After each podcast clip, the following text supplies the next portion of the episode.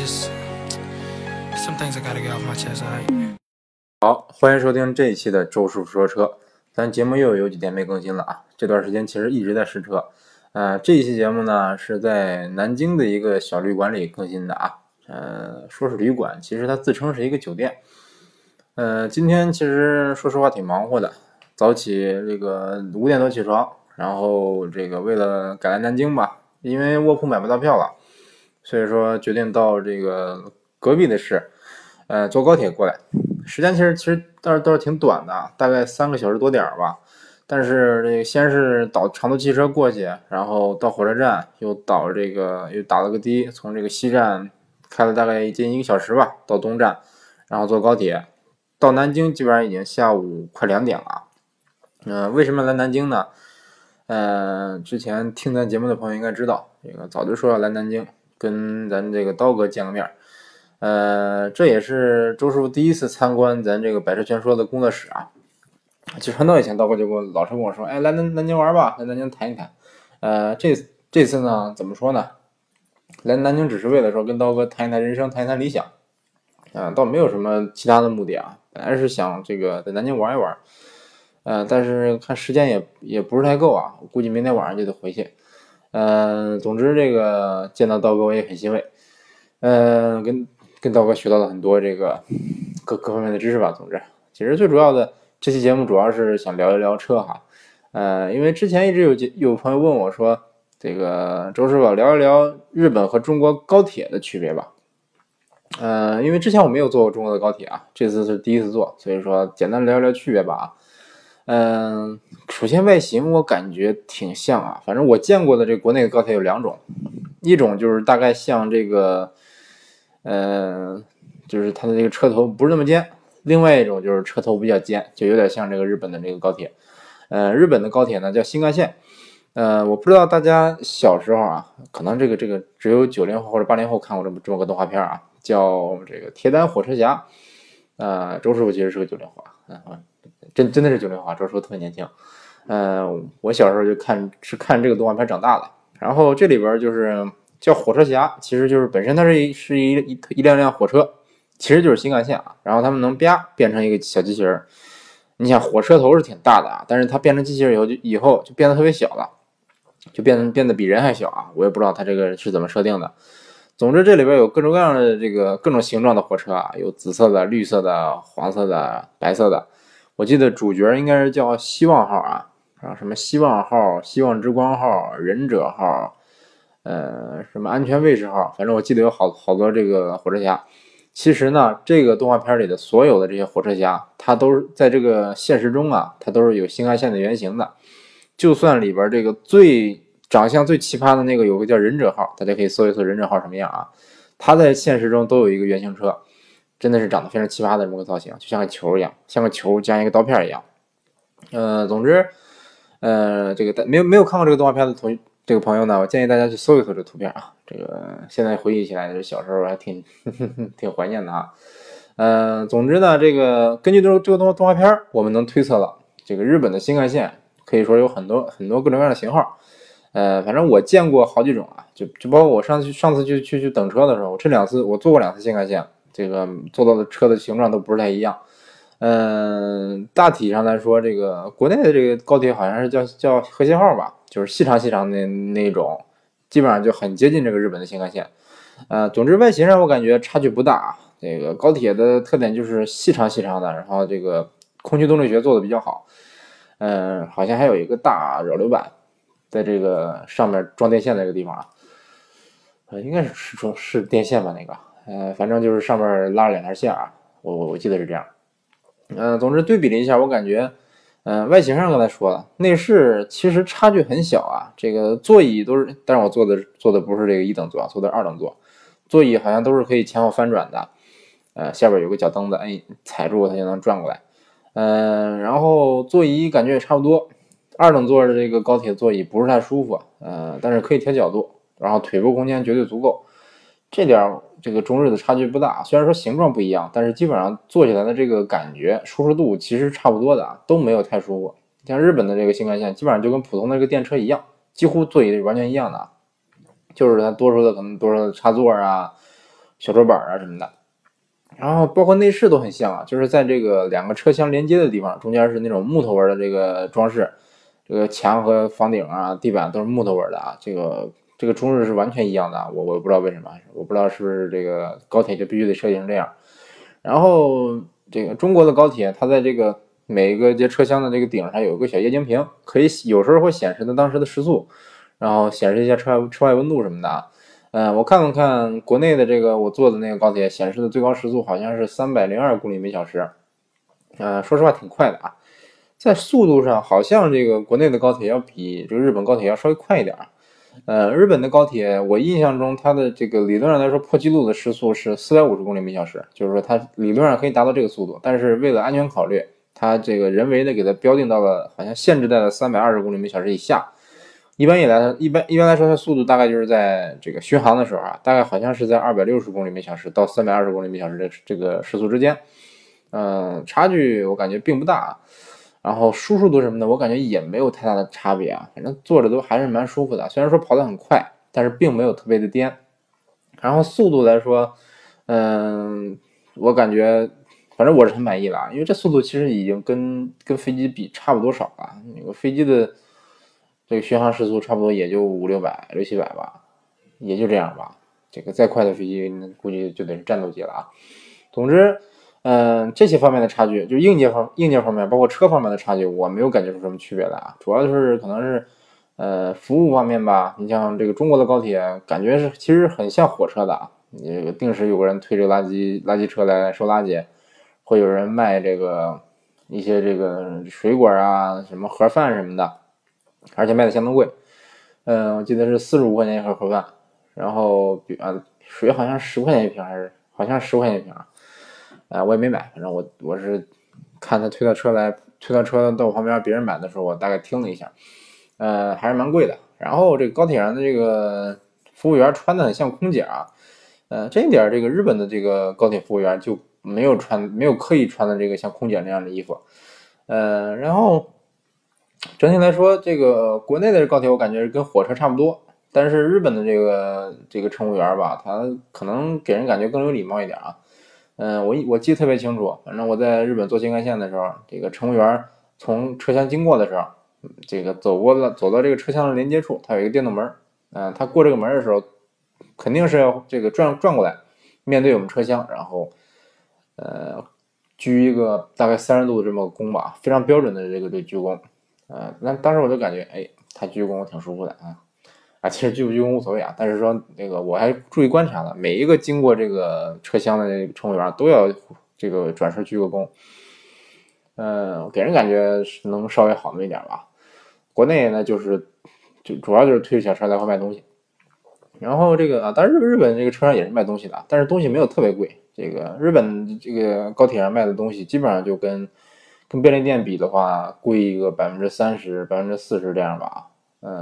应该贵不到一半，大体还可以接受。但是国内的这个高铁上卖的东西稍微有点贵了啊。那先言归正传啊，还是说车。在到南京站以后呢，这个刀哥给我发了个地址，然后我打了个的过去的。当时我就发现这个南京的出租的这个档次相当高啊。你像我们那儿的出租基本上都是什么大众啊。这个比如说这个大众还不是什么新大众啊，老捷达、老桑塔纳啊，偶尔有新捷达，还有一般是铃木的那个不是铃木，长安的羚羊或者铃木的奇越，或者比亚迪的这个花冠呐、F3呐，不是比亚迪花冠，说口误了，比亚迪的 F3呐，这个速锐啊，或者是真的花冠也有啊，花冠我见过一次，不多，反正基本上都是这么个价位的车，没有什么好车。但是我在这个南京站打的时候啊，因为前面排了好多车，我看最前面那辆车是一辆标致508，但是我就跑两步就想赶这个车，结果前面有人，他得这个按资排号啊，不是排号排队。第一辆车是一个508，然后后边辆车是一个索八，再往后是一个好像是一个朗逸啊。然后再往后是一个这个比亚迪的E6，然后我说那我坐E6吧，我就故意往后挪了挪，然后准备坐那个比亚迪E6，因为之前没有坐过这个比亚迪的纯电动车，给我感觉是怎么说呢？最开始我寻思说，真拿这个比亚迪电动车当出租的话，是不是挺难回本啊？结果上车以后呢，这个司机跟我说，问了问司机这车多少钱，司机说这车政府补贴完裸车得30多万。我说我得个去，这个当个出租车，这个裸车30多万，猴年马月才能回本啊！反正1.6给我的第一感觉啊，也是最深刻的一个印象，就是它的动力实在是太强了，强到有点就是让人发晕，就是一丁点都不没有这种舒服的感觉了。就是我也不知道这个司机是故意开得很猛还是怎么着，反正我已经提示他好几次，我说你开挺快啊，动力不错啊。哎呀，这速度加速太快了，有点头晕了。但是我说了一次啊，但是这个司机并没有理解，可能没有理解清我的说话的意思吧，可能觉得啊，哎，你说加速快是吧？哎，我还能更快，可能这么理解了啊。总之，快到什么程度呢？我感觉它的加速就是初段加速起步那一下吧，比我开过的这个绝大多数的这个汽油车都要快啊，就主要是那个0到60那一下，就是毫无征兆的就那么一下给你个推背感。然后头晕，真的是头晕。但是我之前这个上网查过比亚迪1.6的这个百公里加速成绩啊，我发现它标的是汽车之家给的实测是15秒多，15秒7，这跟我实际感受差太多了啊！我感觉这个它这个百公里加速也就是个6秒7秒的这么个水准吧，而且0到60明显会很快，60以后可能会稍微慢一点。所以说也劝大家尽量不要看这个网上的什么百公里加速的这个成绩什么的，没有太大的参考意义。总之这个动力强，这个毋庸置疑了。电动车吧，这个扭矩恒定，而且扭矩极大，这也是基本上来说是所有的这个电动车的一个特点啊。但当时我跟司机说的时候，他对这个比亚迪1.6的形容是电瓶车，说这就是一电瓶车。然后我问说有没有毛病，他说目前还没有什么毛病。他说他自己开的也是个1.6，然后他的车这个撞了一下，然后拿去修了。现在这个公司又给他配给一个另一辆1.6啊。总之他说他那个车是新的，跑的还能再快点。我感觉这个1.6这个动力总成，或者说他这个电动机匹配的啊，动力有点过猛了，太过剩了，已经影响到舒适度了。我感觉正常来说你这个电动车加速不需要太快，是不是？又不是说这个跑比赛什么的，是不是？反正如果我是这个比亚迪方面人员的话，我估计会把这个动力调得弱一点，然后让它这个续航里程能延长一点。然后司机跟我反映说，这个车的续航里程大概在夏天的话能跑得长一点啊，能跑到240多公里，满电。然后冬天的话会更短一些，可能跟它标称的这个续航里程比稍微短一点啊。然后这车因为大家都知道电动车的这个电池组非常沉，所以说这个1.6也是它重量非常非常重啊，所以说给人感觉就是这车开起来它的底盘感觉很扎实，然后比较硬啊，不是比较硬，只能说比较稳，对。然后舒适度其实还行，这个底盘感觉厚实感不错啊。而且一直以来我对 1.6 来说，我都是感觉它是又有点像 MPV， 有点像 SUV， 然后有点像轿车，感觉这个定位比较模糊啊。总之怎么说呢，这车给我的感觉就是就是就像所有的这个比亚迪车主吹的一样，不是比亚迪车主，就像那些迪粉们他们吹捧的一样啊，就是比亚迪的电动车加速确实是快。之前我试唐的时候，可能是因为它那个电池组当时没什么电了啊，没有说体验到这么吓人的这个加速啊。但是如果说这个比亚迪唐的纯电的时候，它这加速能力能达到这个1.6这样呢，我感觉相当足够了，这个有点过剩，相当过剩啊。但是我跟那个司机聊天，这个司机也是比较能聊啊，好像是个南京人，一直跟我说啊，这个怎么着，说这个说这个南京哪好玩啊，南京哪儿的房价贵啊，说总之一直在说话，嘴一直没停。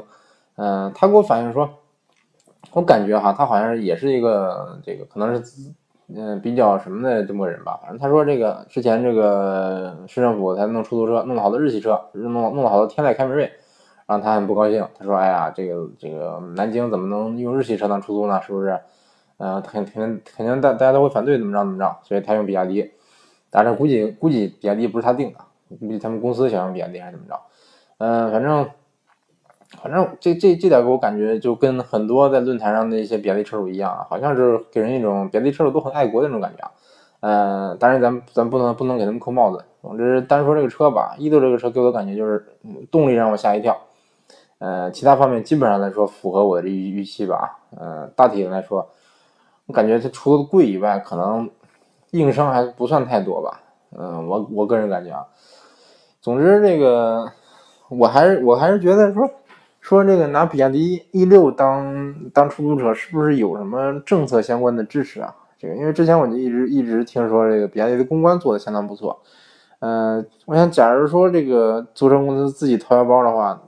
自己掏腰包买个30多万的这么个电动车来说，在回本方面啊，感觉可能这个需要的时间长一点。算笔账吧，比如说一辆出租车百公里油耗是8升。对，8升吧，百公里油耗8升，那1万公里就是800升。如果纯电的话，假设这个E6它充电不要钱，零电耗的话，每1万公里要是能少加800升的油，那10万公里就是8000升，100万公里，100万公里有点多啊，50万公里就是4万升，差不多吧。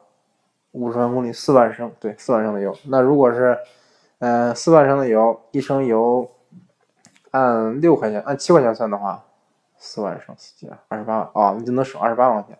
哎，这么算还挺省的啊，这么算的话，这个纯电动车还是蛮省的。正好基本上差不多能把这个比亚迪这个车贵的这个钱大概能赚出来了。因为正常的出租车比如说就按15万块钱算吧，这个比亚迪E630万，这个多了15万。啊，这么想想还行哈，啊，也不是说太亏。哎，总之咱也不帮这个出租车司机算账了，反正我听那个出租车司机反映，他对这个车还是挺满意的。确实有一种一种这个比亚迪车主那种自豪感啊。好吧，可能说的有点多。那行，这期节目简单说了说这个周叔在南京这段时间的感受啊。怎么说呢？这段时间确实更新节目有点慢啊。我计划一会儿再录一期补一补。那这期节目就先录到这儿啊，感谢大家收听这一期的周叔说车，咱们下期节目再见。